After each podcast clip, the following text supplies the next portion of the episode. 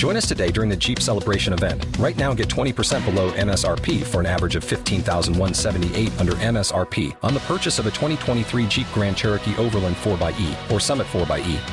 Not compatible with lease offers or with any other consumer incentive offers. 15,178 average based on 20% below average MSRP from all 2023 Grand Cherokee Overland 4xE and Summit 4xE models in dealer stock. Residency restrictions apply. Take retail delivery from dealer stock by 4 1. Jeep is a registered trademark. Mission Log, a Roddenberry Star Trek podcast. Episode 167 Menage a Troi.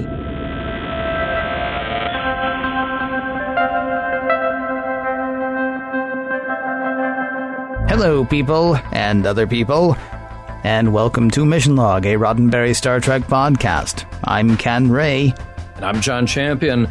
What we do here is watch and analyze Star Trek from the first part of the prologue to the closing credits, looking for deeper meanings that we can apply to our daily lives. Yes, indeed. And this week, Menage a Troi. Quite possibly a disappointing title if you were reading that casually. Quite possibly a disappointment still. Hey, hey, now, come on. Can't do that until we get to the end. No, no, I, well, and okay. tell people, you know.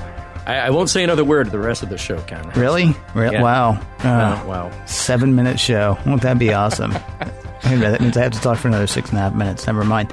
Uh, let me let people know uh, how they can get in touch with us, and then uh, we will let you do trivia, and then we will uh, dive as deep as we possibly can into this episode. Uh, Mission Log Pod is the address to find us on Facebook, Skype, and Twitter. If you'd like to leave us a voicemail, we would love that. You can give us a call, 323 522 5641. That number again is 323 522 5641. Our email address is missionlog at roddenberry.com. Our show website, including discovered documents, is at missionlogpodcast.com. And please do remember, we may use your comments on an upcoming episode of Mission Log. And speaking of comments, John. Speaking of comments, yeah, Yes. if you go to missionlogpodcast.com, um, we rebuilt the website uh, some months ago, and part of the feature that's there is that for every episode, for every document, for everything that goes up, there is a very rich and active comment section. And it, it just blows my mind the number of people who've been going there, talking to each other, and leaving really long and very interesting comments about the show. Um, so do check it out if you haven't. Uh, you can sign up either through your Facebook account or through Twitter or through Disqus, which is the engine that runs it if you don't want to have all of those sort of uh, platforms talk to each other. Uh, but it's really great, and it just pleases me to no end that I can go there and interact and um, see other people chatting with, with each other. So uh, that is on missionlogpodcast.com. I'm curious, John, do they ever Mm-hmm. toss trivia your way? Because I know you toss trivia all over the place. Oh, that's why you're the master of the segue. Well, thank you very much. Mm-hmm. I'm pretty good on a hoverboard, too, except Yeah. please do the trivia thing, John. Okay. Today's episode of Menage a Troi was written by Fred Bronson and Susan Sackett. Um, interesting Star Trek pred- pedigrees here. Bronson, under his nom de plume John Culver, wrote the animated series episode The Counterclock Incident. He was a publicist for NBC during most of the 70s and into the 80s, which is how he got connected to Star Trek and to Gene Roddenberry specifically. He introduced Susan Sackett to Gene around that time, and she later became his personal assistant. Now, as always, there are rewrites and rewrites and more rewrites. We have Melinda Snodgrass, Richard Manning, and Hans Beimler to thank there. And we should also mention that Gene Roddenberry himself had a hand in the script and the story development. Not a surprise since he already knew the writers of this one well, and since Majel would be around for a great deal of the production. Now, we know that Gene Roddenberry was a pilot, and during the filming of this episode, he gave Wil Wheaton his second lieutenant bars that he got from the Army Air Corps to commemorate Wesley's earning a rank. Coincidentally, the then chairman of the Joint Chiefs of Staff, Colin Powell, was visiting the set during production and for that very ceremony. So, Ken, what I'm trying to do here is paint a picture to say that this is a very busy set. You had a lot of Star Trek VIPs and outside VIPs visiting the set, kind of a rarity for the show that had been chugging along without that kind of attention day in and day out. The show is directed by Robert Legato. Uh, this episode marks an auspicious occasion for him. The first true directorial gig for Robert Legato. Now, he was and is incredibly experienced as a visual effects supervisor and coordinator.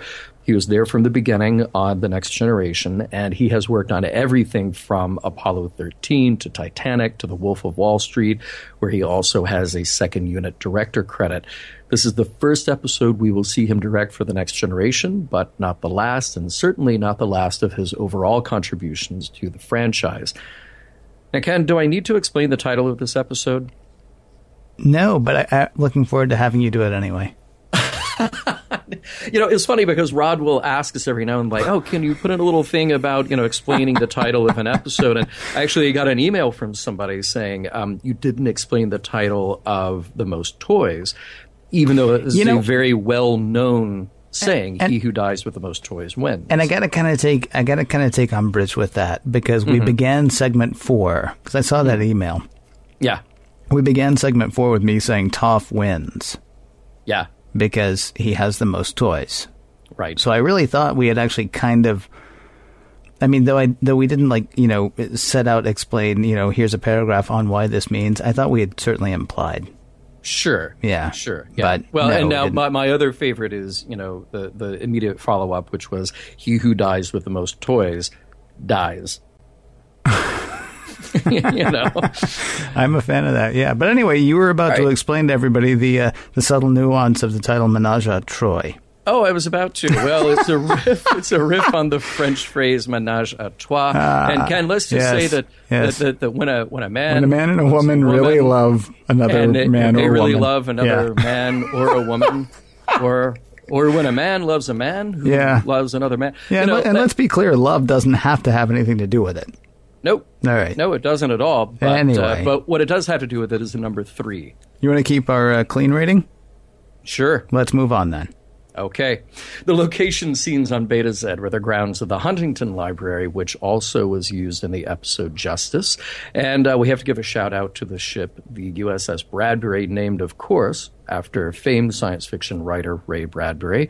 We also have the first use of the word Cochrane as a unit of measure, not just the name of a guy who is instrumental in the development of warp drive.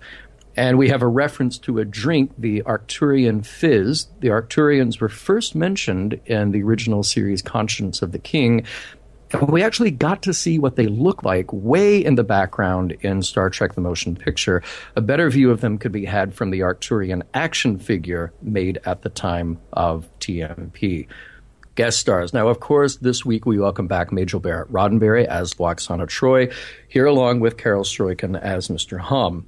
We also have Frank Corsentino as Damon Tog, uh, but we talked about Corsentino when he was Damon Bok in the season one episode, The Battle. He'll come back as yet another Ferengi in another series, and oddly enough, Damon Bok will be back, though played by a different actor. Ethan Phillips as Dr. Farek, one of the Ferengi. Ethan is from New York and was a regular on Benson for a good solid chunk of that show's run. Now, we will have far more time in the future to talk about Ethan, or as he is sometimes called by his nickname, Johnny.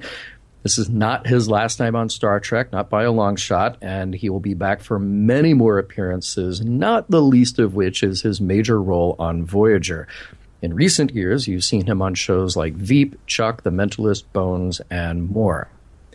Rounding it out, our third Ferengi, Nibor, is played here by Peter Marks, going under his birth name Peter Slutsker, he made the rounds on TV in the 80s and the 90s, and this is his first of four Star Trek appearances, two more of which will be different Ferengi characters. His last known credit is for voice work on the video game Grand Theft Auto San Andreas.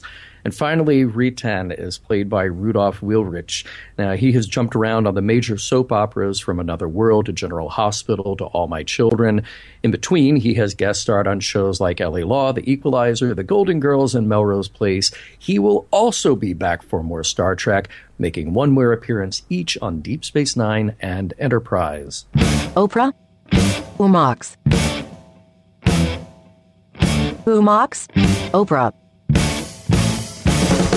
Prologue. In 10 Forward Lounge, there is a tense gathering of guests, some of whom would rather not be there after a trade conference on Beta Z. Deanna is grudgingly sitting at a table with her mother, Lwaxana, whom Picard is completely avoiding.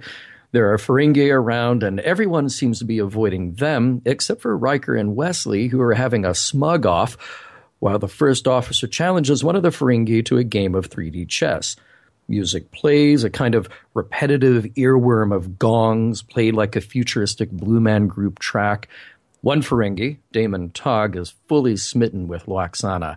He approaches her with the boldest of propositions that she become his, as in his property, and his secret weapon to use during business negotiations.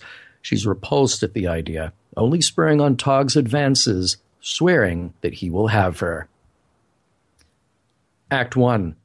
Later, the party is over, the delegates have gone home. Lwaxana is still on board, relaxing in her quarters when Deanna drops by.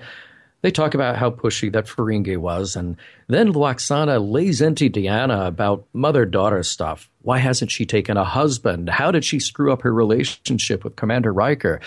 It's a bit too much for Deanna, who leaves in frustration. For a couple of empaths, there's a lot of pushing each other's buttons. Wesley is having a much better day. He's in Picard's ready room being gushed over for a job he did by Geordi LaForge and Data. Picard and Riker, after showing their moves in a synchronized dramatic tea drinking demonstration, praise the boy and congratulate him for passing the written exam to Starfleet Academy. There's an oral exam, but he's got that all but locked up. Looks like our little bird is getting ready to leave the nest. The Enterprise is heading out on a routine mapping mission, which means Deanna and now Riker, at Picard's urging, can take shore leave right where they are on Betazed Yay! In a lush garden on Betazed, Deanna spots her favorite flower while Riker spots an opportunity to reconnect that old flame. Just as they go in for the kiss, Lwaxana and Mr. Homn show up with a picnic lunch. Lwaxana completely mispronounces red kale, but offers it to Riker anyway, who graciously chokes down a bite or two. He turns the conversation to her personal life, still single, but she turns it back around to him and Deanna. The elder Troi is more concerned about her daughter settling down. Before things can get any more awkward, the irritating Ferengi Damon Tog just beams himself in uninvited. He's still got it bad for Lwaxana. That courtship is very short. Tog beams himself, along with Lwaxana, Riker, and Deanna, back to his ship. Act 2. Waking up in the brig of a Ferengi ship, the three prisoners are fine if a little groggy. Damon Tog wastes no time beaming the two women out of their clothes directly to his bridge. Transporters can really do anything, right? Tog explains himself again. He wants Lwaxana as a business partner, lover, and secret weapon. What's in it for her? Well, he won't harm Deanna as long as she complies. Lwaxana sees an opportunity to buy some time, and she communicated telepathically to her daughter that she'll try to work on Damon Tog. Away Deanna goes back to the holding cell with Riker, and Tog breaks up the negotiating bed. No one on the Enterprise knows what's going on with the Ferengi yet. Of course, where they're headed, communications will be disrupted. Wesley is mulling over his future. Geordi and Data kind of clue him in that once he goes to the Academy, he may not be coming back to the Enterprise. Things change. Life presents new adventures and new challenges. Wesley may not be ready for that. In the Ferengi brig, Riker watches as two of his captors play 3D chess. He taunts them a little about their bad moves until one of them takes the bait. Seriously, Riker is about to try to Fizbin his way out of this. Lwaxana is still using the tactic of diversion with Damon Tog. She barely chokes out the words that she found him hard to resist, which gives Tog the invitation he needs to lock lips with Mrs. Troi. Sadly, the telepathic connection means that Deanna can feel exactly what's going on. Act 3. Riker has added a little subtlety and improved upon what Kirk started. He's in a losing position in his chess game, but feigns tiredness. The Ferengi doesn't want to end the game now, though. How could he? He lets Riker out of the cell so he can finish the game, and, well, you probably know what happens next. With the Ferengi on the floor, Deanna and Riker set about contacting the Enterprise, but they can't without Damon Tog's access code. Lwaxana is in the perfect position to extract just that kind of information from him. He's eating out of her hands after a little oo-mox or the art of Ferengi ear rubbing. Cut to the Enterprise, which has completed its mission of presenting the awe and wonder of a nebula to its crew. Now back in communications range, an urgent message comes from Beta Betazed. Commander Riker, Deanna, and her mother are all missing. Oh, they're trying to get out all right. Lwaxana is tempting Tog with a cocktail, an Arcturian fizz, but she'll need his password for the computer. It is not, as one might have thought, password 123. And just as he recites it, the Ferengi Dr. Farek runs in to stop him. Dude, you are being played so hard right now and you don't even know it. Tog can't believe it, but Farek makes a pretty good argument. You see, a true daemon wouldn't be blinded by his lust, and you know, Dr. Farek could report this to Tog's superior. Case closed. Farek takes Lwaxana off to his examination room. A mind probe might reveal the betazoid power of telepathy, making this a rather gruesome scientific experiment. Act 4. On Betazed, information about the missing people is hard to come by, but there is one clue left behind. Bouquet of flowers brought by Damon Tog to woo Lwaxana. Those flowers are from a Ferengi world, not indigenous to Betazed. So at least that's something to go on. Riker is doing what he can, even though he doesn't have Tog's access code. He's going to tech the tech to get a message out somehow, basically lay in a Morse code underneath all the subspace noise the Ferengi ship generates. He better hurry, because Lwaxana is in Dr. Farek's examination chair. She need not ask if she is expected to talk. On the Enterprise, scans for Ferengi communications have turned up a garbled mess. They encode all of their communications, as they should, but they are nearly impossible for the Federation to break. Wesley thinks he hears something, but it's no matter. The USS Bradbury is there, ready to take him away to Starfleet Academy, and we mean now, mister. He heads to the transporter room where he is met by his mother to say goodbye and hand him the one small hard plastic piece of luggage he'll need for the next few years of his training. On the pad, the light bulb goes off. Not the one that makes you dematerialize, but the figurative one above Wesley's head. He knows what he heard. It wasn't the encoded transmission that contained the signal, it was the static itself. Act 5 Wesley just missed his ride, but he's got important information. He goes back to the bridge to hear a replay of that static. There is a pattern in it.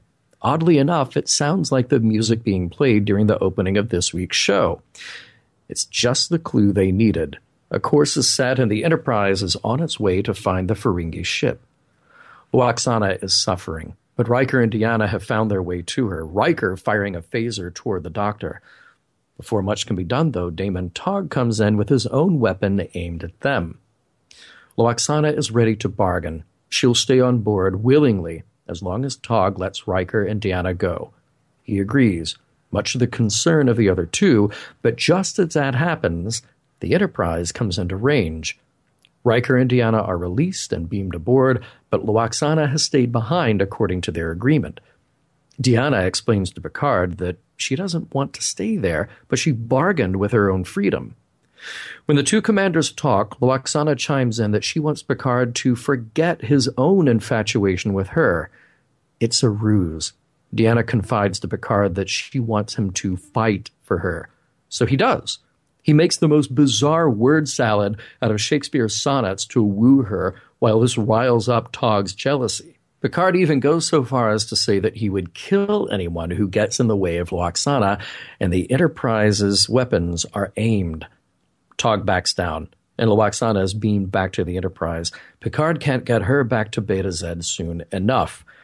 In his ready room, Picard sees Wesley Crusher again. Yeah, it's too bad he missed his chance to take the oral exam and probably end up at the Academy.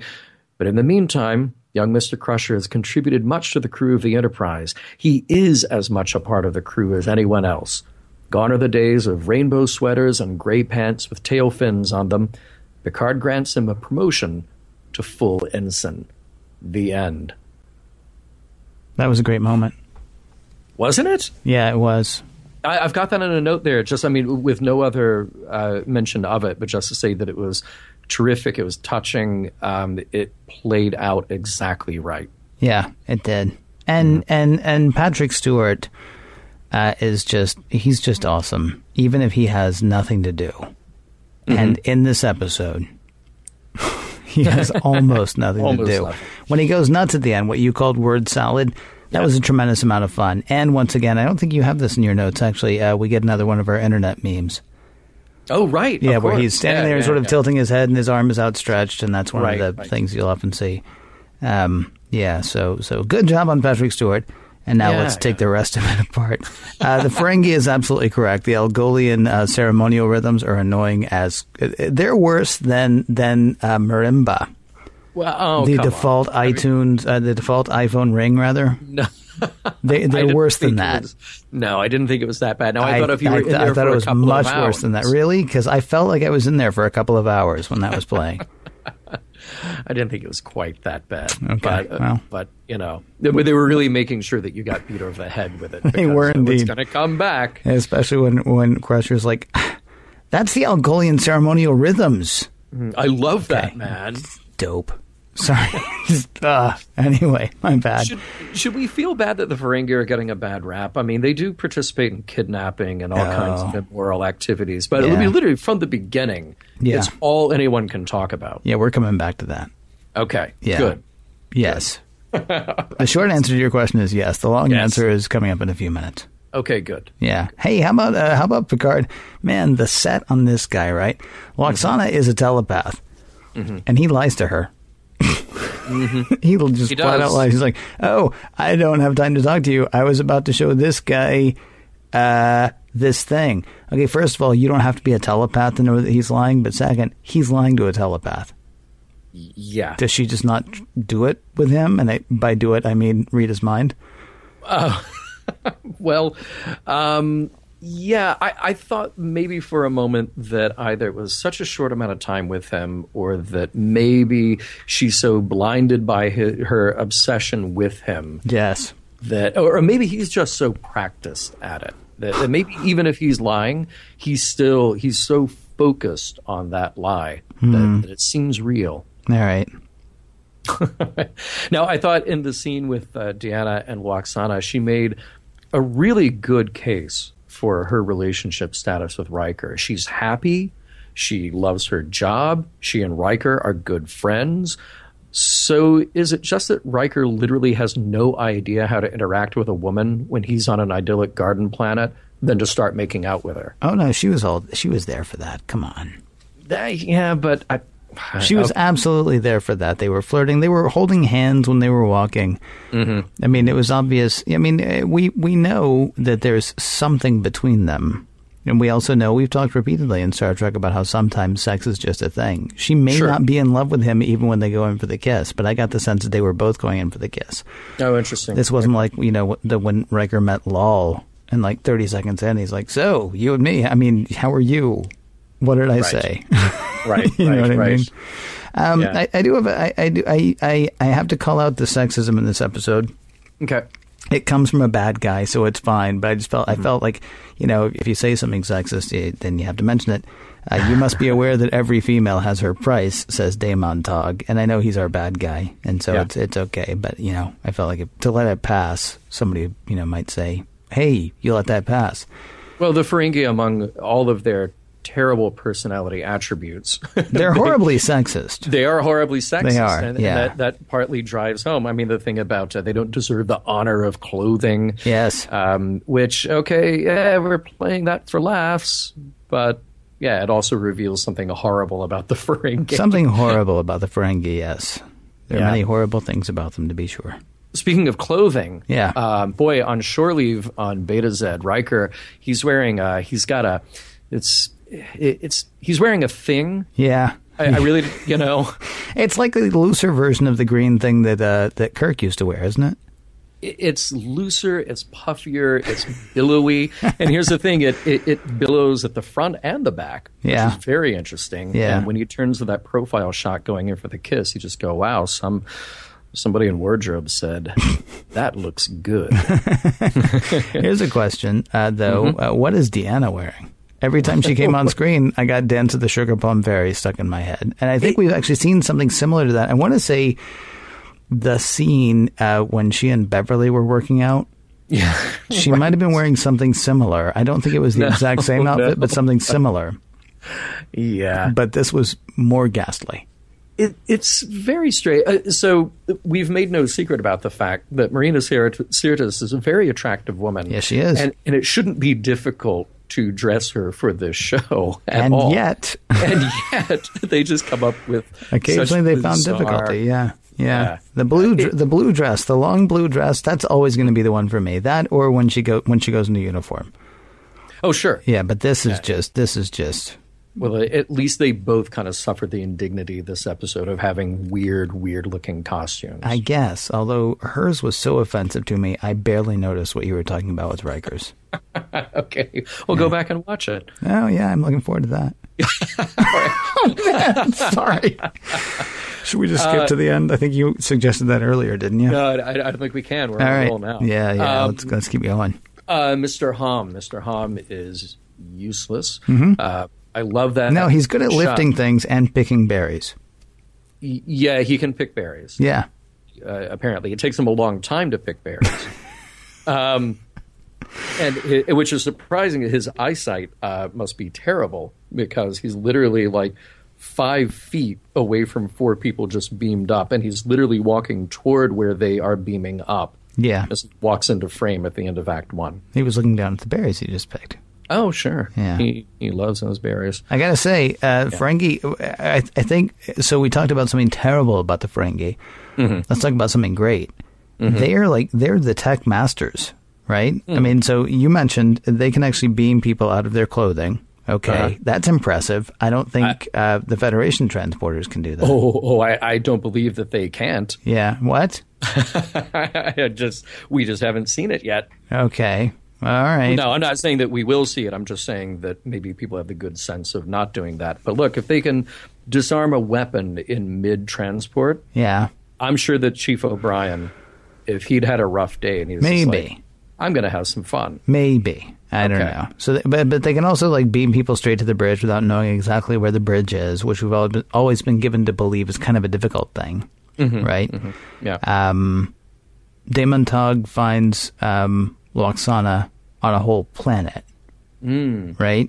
Now maybe he like called somebody. Maybe he called information. Maybe he called Betazed information. and Said so. Wait, I think it's at this address. Oh, it's that address. Okay, thank you very much. Right. Uh, but he's able to find the, the the person that he's looking for on a planet full of people theoretically. And Geordi also says the Ferengi codes are damn near impossible to break. yeah. I mean, we're, we're sort of given to, to believe that these guys are sort of bumbling, you know, idiots half the time. And, Well- and yet and yet their technologies, uh, I would say it rivals, and, and their ship can go almost as fast as the Enterprise, yeah. which is yeah. the flagship of the Federation or the flagship of Starfleet. Well, they're, they're kind of bumbling idiots, but they're certainly better off than the Pakleds.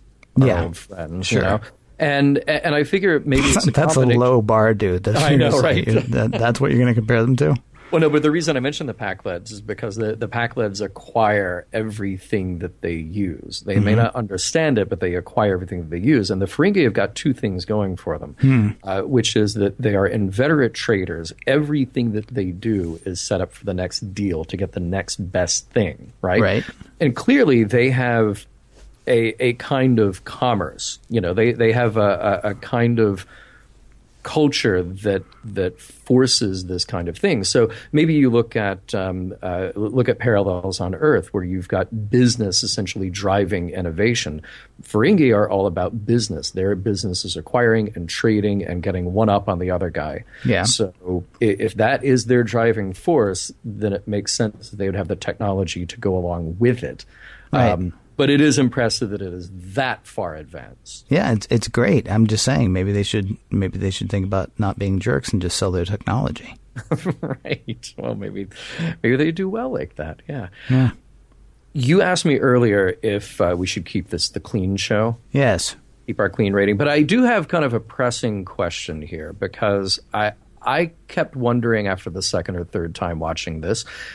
And you go back to the clever kind of edits and the clever cuts, and we're going to start a scene here, and then we'll we'll start a scene with Damon Tog and Lwaxana. Then we'll cut away to the jail cell with uh, Riker and Deanna. Did Lwaxana have sex with Tog to buy them some time? Now, we saw the Oo-mox scene, and that was funny, and, and it introduces a thing about the Ferengi. But I think we are led to believe I it's not the negotiating table; it's the negotiating bed that he Yeah. rolls out right at the beginning. Right. and she keeps saying to Deanna telepathically, like, "Hang on, I'm I'm working on this. I, I've got this handled. I'm going to buy you some time, basically." Yeah. And I, I wonder how much we are supposed to simply infer from what we see there. And by the way, the the Oo-mox thing, I, I was going to say that if she only did do Oo-mox with DaiMon Tog, um, and that is sex to a Ferengi, but it's not sex to someone else because she's just like, well, look at this weird guy with big ears. Then did sex actually happen? Uh, well, as far as he's concerned, apparently. Okay. Because once he tells her, you know, uh, uh, never had such oo-mox, and he's and she's like, hmm? and says, oh, right. hey, Okay. you're playing with my ears. That's that's like it, you know. And she keeps doing it, Yeah. But it doesn't mean anything to her. Again, sex is just a thing, yeah, especially when it's not actually sex. Apparently, as far as Sure. she's concerned. I- Sure. as far as did they get more intimate than that, though? This is largely a comedy episode, and comedy uh, Star Trek episodes are really simple for the most part. So no, I, I I didn't get even a moment's inference that anything more happened than what we saw happen with the you know with the playing with the ears thing. I, I didn't the first time. Okay, But when I went back and rewatched it a couple of times, I, I felt like they, I, I felt like they left the door more open for that inference. Okay. And I wondered again if it's just like writers, producers, etc., going with this idea of, well, okay, we're Star Trek, it's the future, we can kind of push the envelope and and get that element of sexuality in there. I think it gets overshadowed by the oo-mox scene, which Yeah. is good. I'll, I'll tell you this: if they did, then she's not very good right? because yeah. Tog turned her over in like twenty seconds. yeah. Like the doctor comes in, he's like, "Hey, you're dumb. Let me cut into her brain." And he's like, "Yeah, fine." Right, right, right. That's pretty much Yeah. it. There was no fight or anything, or very little anyway. Now, granted, of course, he, he did he did run the risk of losing his position as DaiMon of the uh, whatever the ship was, but Mm-hmm. yeah, he just he just rolled over on that really fast. He did. He did. Um, and, and actually, funny, right before that scene, when when DaiMon Tog turns Lwaxana over, and, Deanna, Deanna says to Picard, "I think I know what she's doing." When Lwaxana uh, uh, says, "You know, you you'll you'll have to fight for me," Yeah. essentially, Deanna says, "I think I know what she's doing." Well, they're telepaths. Um, and this is the one moment in the show that Lwaxana didn't just say to Deanna what she is doing and what she's thinking. Yeah. Which would have been very easy to do. Yeah, that's true. Although maybe you know maybe the distance makes it difficult to do the word for word telepathy. Mm-hmm. You know, maybe she can only do like the sort of sensing thing. But yeah, that's that's kind of a kind of a weak line. I gotta say, there was one other thing in that in that uh, in that scene. It, I really miss the old uh, Ferengi mode of communication. Remember the extreme close-ups we used to get when the Ferengi? Yes, yeah, I, I miss that. Yeah, I know yeah. we we need it to not be that because we have to see Lwaxana sit down next to DaiMon Tog. Um, It'd be funny though, actually, if it were his great big giant face, and then you know she had to like come into the frame as well, so then it's both their giant faces, cheek to cheek or cheek to ear, I guess. Oh, that would have been You know, funny. right there, just a great big ten foot tall head staring at the bridge. Filthy, freaking, Ferengi, play a significant part in this episode. Those guys are simply terrible. Am I right?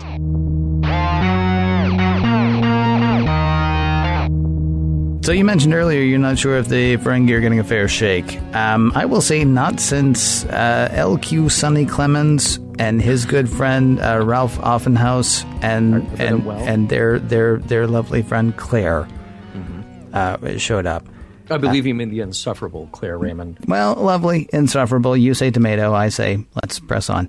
Um, I'm really bothered. I- Not since they uh, appeared, excuse me, on the bridge has somebody been treated as disdainfully, like right from the start, as the Ferengi were in this episode. And I gotta say, I'm really bothered by the immediate and outright disdain of the Ferengi. They are at this negotiating table. They're hearing this whole thing, and nobody's terribly comfortable with them. But I mean, they're they're just awful derisive comments. Now I understand they're the bad guys, and they're not the they're not the scary bad guys they were supposed to be in season one. but they're still supposed to be in, they're supposed to be terrible, insufferable, as as one might say Claire was. um, they they so they they they get beamed up from the planet and and they're unconscious. And how that happened, we don't know. But okay, Uh, see, that's how good Ferengi technology is. They, Yeah. They're like they're they're conscious when they start to beam up. They're unconscious by the time they get there. I found active people, but I've disabled them, and so we'll lay them down in the thing. Um, they wake up, and, and Deanna's like, "Where are we?" And Riker says, "From the smell of it, I would say a Ferengi ship." Dude, I just I I'm I'm bothered by.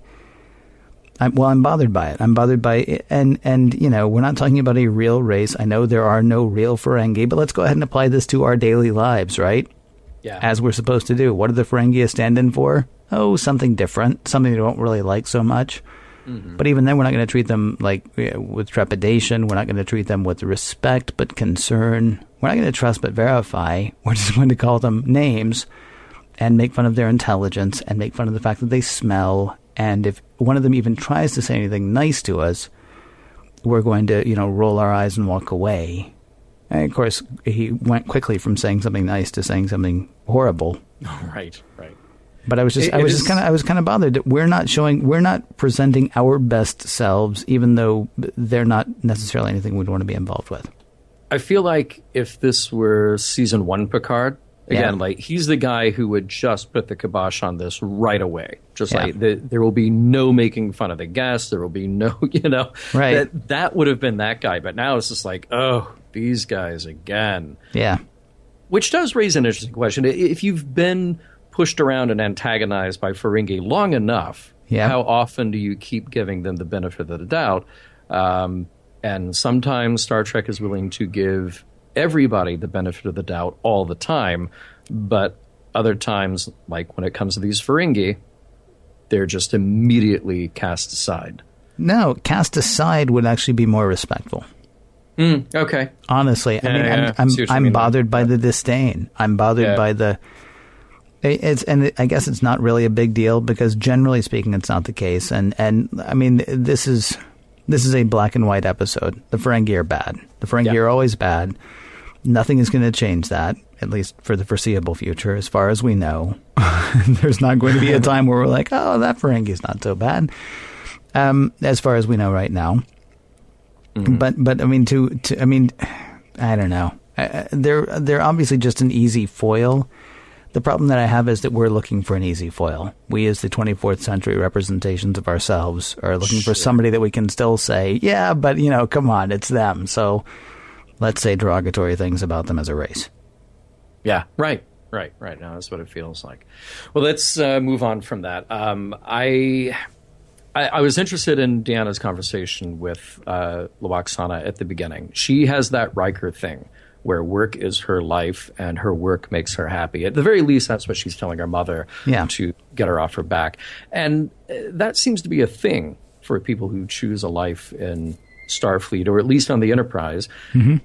And it does still worry me a little bit that if you take that to its logical conclusion, what happens when these people have to go someplace else? What, what happens when there's mandatory retirement or transfer to other duties?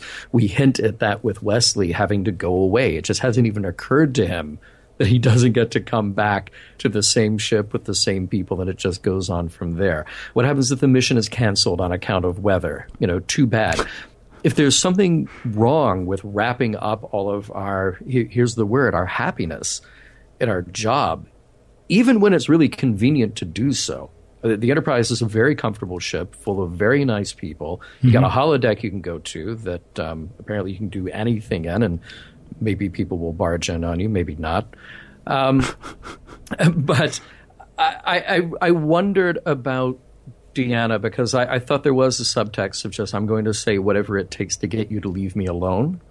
Um, but I also wondered if she is exactly on the same page as Riker, and then are they on the same page as a lot of other people who are on that ship, where that is their life, work is their life, and what do we do now if we don't have a ship to call home and a crew to call our family?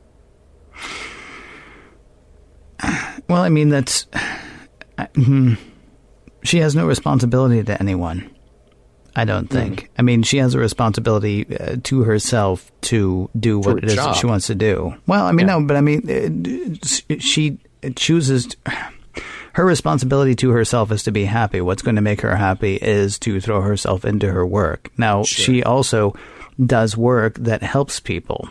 It's not just like, you know, she's not like you and me peeling potatoes down on, you know, level whatever on the Enterprise. right. Uh, she's not bossing people around like a James T. Kirk or, or a Jean-Luc Picard. I mean, she's actually choosing something that is helping people. Mm-hmm. I'm not saying those others aren't helping people, but that is actually her job, is to help Yeah, people. yeah, yeah. Um, and it's not like I mean, like Riker's dad. Riker's dad was always off doing something, and Riker's dad had arguably a responsibility to his son because he, you know, created a son. and so Right, right. you would think that he might have like you know actually shown up for him from time to time, which he uh, which he doesn't necessarily. So I I don't worry so much about what happens to Deanna if she's if she's all wrapped up in work and suddenly she doesn't have work because one assumes that she'll be able to find something else to do at that point. If if she's all wrapped up in a man, if she's all wrapped up in another person as opposed to being wrapped up in what she does, um, I mean, obviously, ideally, you wouldn't want all of your happiness to hinge on any one thing, right? No, of course, yeah, and, and that's yeah, it, it's not about uh, whether or not Deanna or Riker or anybody has a right to find satisfaction and happiness in their work. It- it's just that this is a very strange environment where you are on this ship that is your entire life for the the days, months, years that you are on that ship. Right. Um, but then literally that can be taken away from you at any minute. you know, you may be sent back to, well, you may be transferred to another ship or Captain Yeah. Picard may no longer be the captain of that ship. And actually, what I loved about this was that her story paralleled Wesley's story in that respect. It, it, it's subtle. It wasn't, you know, a direct parallel, but it was very effective. The idea that Wesley is facing this idea of, well, everything that I know, everything that makes me happy is right here. And and that is the job and the people who uh, well certainly one family member but the other kind of adopted family that he has. Um, and I, I think you can make kind of uh, uh, an interesting. We we touch on this again in a little bit, but like a parallel to Riker's story um, with turning down uh, captaincy of another ship. Um, but yeah, that's uh, you know Wesley is faced with this idea of um, oh well, if I've got everything sort of wrapped up here, what does life become when it's not this sort of neat little bundle where it is a ship, you know, safe confines, generally safe, and you know, with people who uh, who I like and who are looking out for me, and I know exactly what I'm supposed to do from sun up to sundown every day. Yeah, with Wes, it's actually a little bit different because he really is leaving home. Oh, I mean, sure. He's been Yeah. raised. Well, he hasn't been raised on this ship, but for the past three years, I mean, there's certainly formative years of his life that he spent Mm-hmm. on the ship.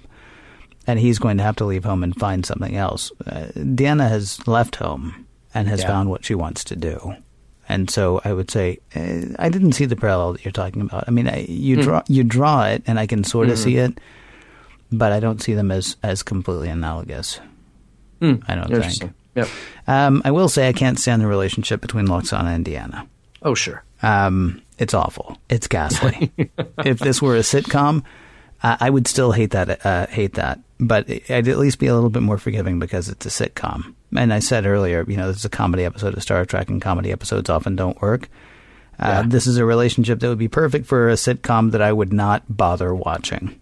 Um, ah, I don't know. Just, ah. Yeah. No, it, you you and summed and, up. and now that their relationship is on a show that we have to examine, I hate I hate their relationship even more. Um, I like my mom. I love my mom, uh, but I like my mom. Right? Mm-hmm. Uh, I love my dad. Usually like my dad. Uh, there have been times in my life where I did not like my dad. So when that happened, we didn't talk. And I'm not saying so, kids, listen up. Um, I mean, the thing is, I wasn't being vindictive with my dad, and I wasn't trying to punish my dad. I wasn't trying to hold anything from my dad. It's just, I, you know, I got tired of being a 20 something year old guy, uh, hearing from a guy who left when I was two how I should live my life. So, uh, so I did not feel obligated because did I mention he left when I was two? He he absolved himself of whatever obligations he felt he had to me a long time ago, and so I felt like he, you know, I kind of, by virtue of that fact, so did I. So I don't know why Lwaxana and Deanna keep getting together and talking because uh, they don't seem to have any respect for each other. She has this like obligation as a daughter that that I don't see Lwaxana uh, honoring in any way. Do you know what I mean? Yeah, yeah. And so anything else that might come of their relationship, anything else that we might learn from this relationship, I'm just frustrated that Deanna, who is supposed to be the person telling everybody else, you know, it would be healthy for you to do, keeps throwing herself under this train that is her mother repeatedly. And I'm, I'm trying to figure out if that if that's a good thing to take away or a bad thing to take away. Now, I will say, I don't think this episode asks you for a second to actually analyze their relationship No, no, not at all. but Yeah. because we are analyzing every episode, we have to go into it. And and their relationship, there's no part of their relationship that works for me at all. Well, no, I mean that that's yeah. I mean, just to clarify, I mean what you're saying is the mission of our show. People people say that Star Trek is important, Mm-hmm. therefore we will treat Star Trek as if it is important and Mm-hmm. seriously. And well, sometimes this is what you get. You know, I mean, Well, but, but I mean, this is true of any uh, any sitcom relationship, and I have to Mm-hmm. treat this episode like a sitcom. If there's a sitcom, like the whole point of the show Married with Children was the fact that these people hated each other, right? yeah, What I can't stand is when you see a sitcom where the loving couple is supposed to love each other, but for 21 of the 22 minutes, they're arguing with each other and they're bickering with each other, but it's going to end with a hug. And I don't know what the point of that is. I, I, Yeah. I- and those tend to not be the sitcoms that I like so much. As much great comedy as there was in The Honeymooners, they should have divorced like about a week and a half after they got married. And that's true of both, you know, um, uh, Norton and Trixie, and also uh, Ralph and Alice. Um, so, I mean, so, so yeah. Sorry, I don't. You were saying something. I interrupted. I apologize. no, no, no. That that's uh, not at all. I mean, the, you you summed up uh, exactly. Um, even if it's not a sitcom, I mean, you, you kind of see these bad archetypes played out in commercials where it, it's sort of you know shorthand for the the annoying spouse or the overbearing parent or or whatever it is, and, Right. and they are just. Um, But you gotta love them. Well, no, you don't. I mean, that's the don't. thing. No, No, you, you don't. don't. I mean, you're actually free to not. Mm-hmm. And and I, I sort of hate when whenever we're presented with a relationship, it's like, yeah, but what are you going to do? Well, take care of my mental health. yeah, I'm going to go on a Yeah, limb and say what I'm going to do is is not you know feed myself to this thing. yeah, Yeah. no, exactly. Good times. Well, we we have before. And Yeah. we probably will continue to spend some time criticizing Lwaxana Troi. And Okay. I mean that as critically, not not just you know poking fun at. Um, the thing that I do find intriguing about her is, is the central tragedy of her character. I, there are all these awful things that she plays out uh, to all the people around her.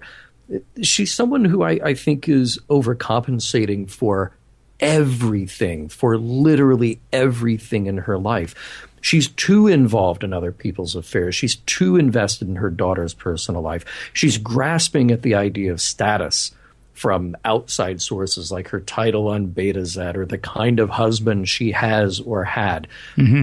everything is this surface show. You know, it's like Real Housewives of Betazed. You know, it's something that's completely repulsive and and um, and materialistic and on the on the surface because deep down there is something horribly broken about this person.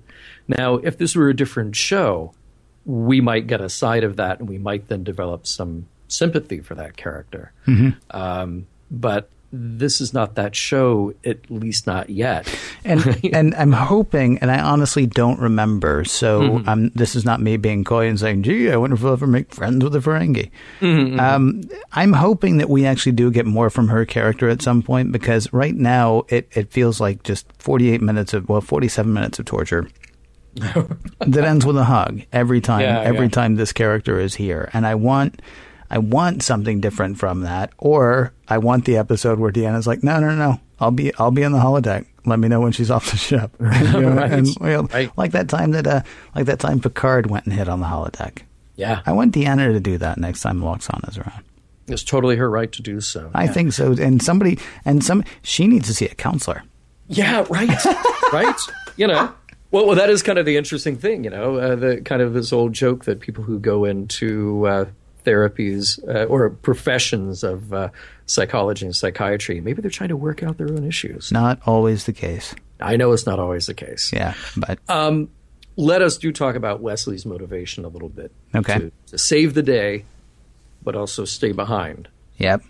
Um, and even though you know it's not like the ship that he's on or the other ship doesn't have warp drive or or say a transporter or something that could get him to another ship Yeah. or another location very quickly it's not like that doesn't exist in this universe Well, eh, you know, it's an oral exam.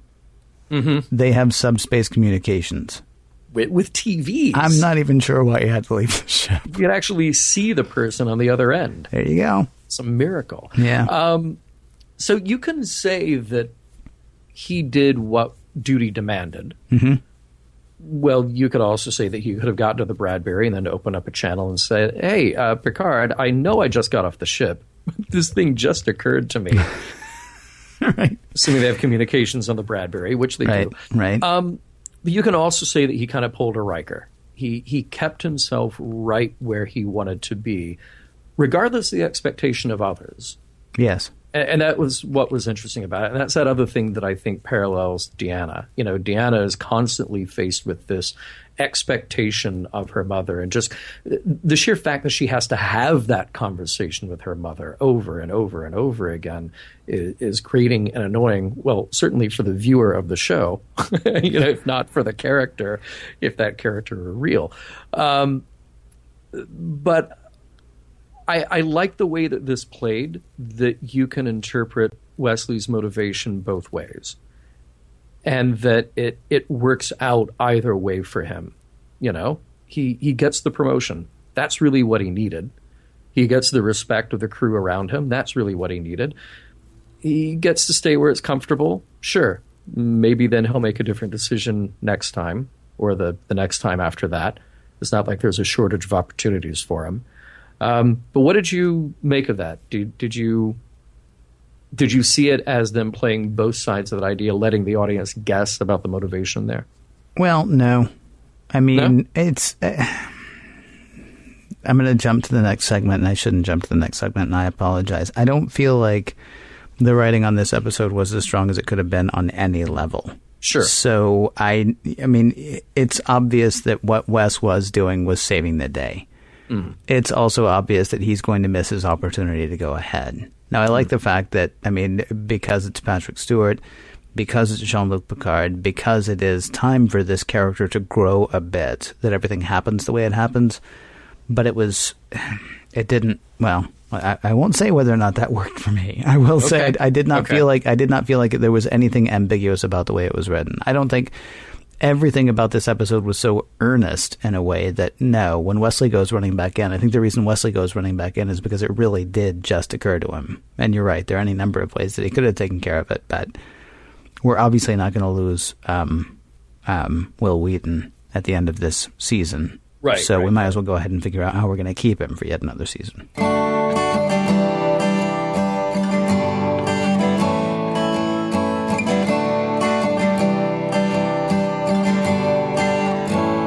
I suppose I should have checked with John and Ken regarding my opening remarks. I did not realize our attitude of inclusiveness included the likes of DaiMon Tog. Sometimes, John, we surprise the listener hmm. with our answers to the questions about messages, morals, and meanings and whether or not an episode holds up. I, I would be surprised if you surprised me this time, but that's why they call them surprises. Uh, Menage a Troi. Does this episode hold up as far as you're concerned, John? Top ten, Ken. Top ten. Surprise! Yeah, okay. no. Um, I, And now, to be unless- clear, you're not saying no, comma, you're saying no. No, I'm saying no. It does not hold Okay. up. I, I, unless you're a huge fan of Lwaxana Troi, and Yeah. if you are, bless you. Um, my problem is this: that it's not just because of a character. It's that Star Trek can sometimes find humor, but when it tries to do humor, it comes up short. And those are two very different things. So Yeah. we were talking earlier about how how badly the lying. Uh, who who was it that you mentioned? Oh, Picard. Yes. Right? When he Yeah, lies, yeah. when he lies to Lwaxana. Right, when when he lies, okay. But the problem is everybody in this episode who has a scene where they have to lie or sort of skirt the truth or or just sort of twist things a little bit, they're all playing it broadly as if this is a farce. And yes, I get it. I know that this was written with that in mind. Um, but sometimes that format or taking another format doesn't always stick when you try to force it into the Star Trek world. When Star Trek finds humor, it tends to do it very well. And it know, does that- it does that in this episode. The thing at the Mm-hmm. end when Picard is doing all the is doing the Shakespeare salad that you mentioned earlier. Oh, sure. And yeah. honestly, there is a laugh out loud moment when he when he says um, he uh, when he tells Crusher to to take him to Betazed, and under his breath, warp nine. Warp 9. Yeah, that's Right, funny. Right. and that that, That actually that made That me is. laugh when I heard that, and it was Yeah. it was it was a welcome relief to laugh at part of this episode. Yeah, I mean, this is just a, a case where they were hoping that their wacky character would carry the episode, Mm-hmm. and and it doesn't. You've got to have more there, and and you've got to have a realistic hook for you to really buy the character. Yeah. and that that doesn't happen here. So uh, I, I pose it to you, Ken. Yeah. Um, it no, it's up? no, not not not for a moment. I, I do feel like we maybe we did do. We spent so much time talking about how toxic the relationship is with Lwaxana and Deanna. Uh, Mm-hmm. we, we we should talk about the fact that Lwaxana was willing to sacrifice herself. She was Yes, willing yeah. to sacrifice herself to save those other two people, and that is a commendable thing about her. Now, of course, it is Star Trek, with the exception of uh, blonde woman, whatever.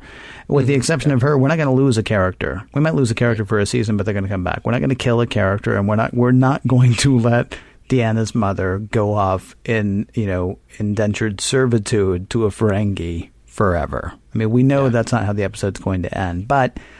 I mean, as long as we're saying, okay, well, they were writing through all of these motions, she does sacrifice herself for the good of others, and that's you know that's that's that's a a commendable thing. Uh, no, the episode doesn't hold up. Not not for uh, not for almost a second. There's one second, and I don't know if you want to talk about messages. I will say the one thing that I found redeeming in this episode, in addition to Patrick Stewart being funny at the end of it because he is and he was, and you know when he gets to choose scenery, he'd choose it like a pro. Um, there, there's a fantastic thing where they're like, okay, so so we have to find these people. So everybody get to work on finding these people. And Data says, "Do you wish to leave orbit, sir?" And Picard looks at him and says, "Not until we have someplace to go." I love that. That honestly was brilliant to me because you know there's the whole "when in danger, when in doubt," uh, run in circles, scream and shout kind of thing. Well. Right. I think we've talked about that before. There was actually a line one time where somebody said, "Well, you have to do something." Well, not until you actually know what it is you have to do. Mm-hmm. And I really love that. That was one of those we used to talk about gems. That was a wonderful gem in this episode. Just the whole, yeah, do, do you want to get out of here Uh, and go where? Ah, yes, yes, good point, sir. That's a, well done. Um, That's about the only message that I could that I could even begin to think about taking from this episode. Um, so so uh, so we've established that it doesn't. The episode as a whole doesn't show up. Do you have other messages you would like to see uh, pulled out, sir? Yeah, I- think there's a couple of things here. I mean, Okay. um, the what we explore every time we have Lwaxana and Deanna stories is not necessarily a message, but there is a theme, and the theme that keeps getting hammered is family. And not that there's a grand statement here about family, but but this one seems to be more about personal identity and independence. And again, it's parallel to Wesley and Deanna. These are people who find ways to express what they want, what what their identity and their independence means to them, and that's great. Okay. you know, it, it, maybe not the best episode to play that out in, but i at the very least, with Wesley, he's got these great moments that really push that character forward. Um, but the other message that I found here is that you know, you can't own or shape someone else's happiness. That kind of refers to the last thing that I was talking about. But very specifically with Lwaxana, she cannot define happiness for Deanna. It's completely inappropriate for her to even try to do so. Um, Picard or Beverly or Starfleet Academy can't define happiness for Wesley. This is a journey that he takes on his own terms. Mm-hmm. So I, I, think those are a couple of things that I pulled out of it that um, you know they they don't redeem the episode as a production but at least there's there's an idea, there's a thought there behind it that resonates with the characters. You're kind of making me think. I mean, another message that you could take from what's going on with Lwaxana is you can't actually base your own happiness on someone else or how you want someone else to be. You can't center your happiness on how you want another person to be. Um, Lwaxana wants Deanna to get married. She wants Deanna to have a kid. She wants. I mean, she she she wants what she wants for Deanna. She says, but it's obvious she's not going to be happy until she gets what she wants for Deanna. Eh, except even that message is kind of lost because at the end of it, it's like, oh well, you know. I mean, it, it ends with the it ends with the laugh or it ends with the discomfort around Lwaxana. It doesn't end. Yeah. It doesn't end on her actually being concerned or her actually being worried or her actually being tortured at all. I mean, she spends 45 minutes, you know, just just hating uh, how things are for her daughter, and that's all forgotten at the very end of it. Yeah. Um, so yeah. I guess you could do the whole, you know, maybe you could you could say there's a lesson here about not not pinning your happiness on someone else's behavior, except that I mean, all of that gets washed away uh, with the goofy little "get me out of here," you know, right, kind right. of thing. Yeah, yeah, it's true. So I, maybe at the very end, this is one of those times where we find an episode that didn't really resonate with us, but but the messages are actually okay, and and and whatever's at the heart of it uh, was all right, and maybe in that case we say that that aspect of it does hold up. Here's another thing we can say. Uh, Mission Log is produced by Roddenberry Entertainment. Executive producer Rod Roddenberry. You can find out more at roddenberry.com. For more exciting Star Trek podcasts, be sure to check out Trek FM, that is Trek.fm.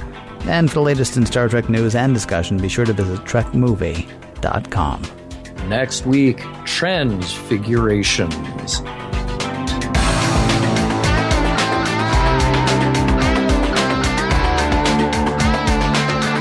Some of the music for Mission Log provided by Warp 11, online at warp11.com, and from the album Messages by Key Theory, free to download at kitheory.com.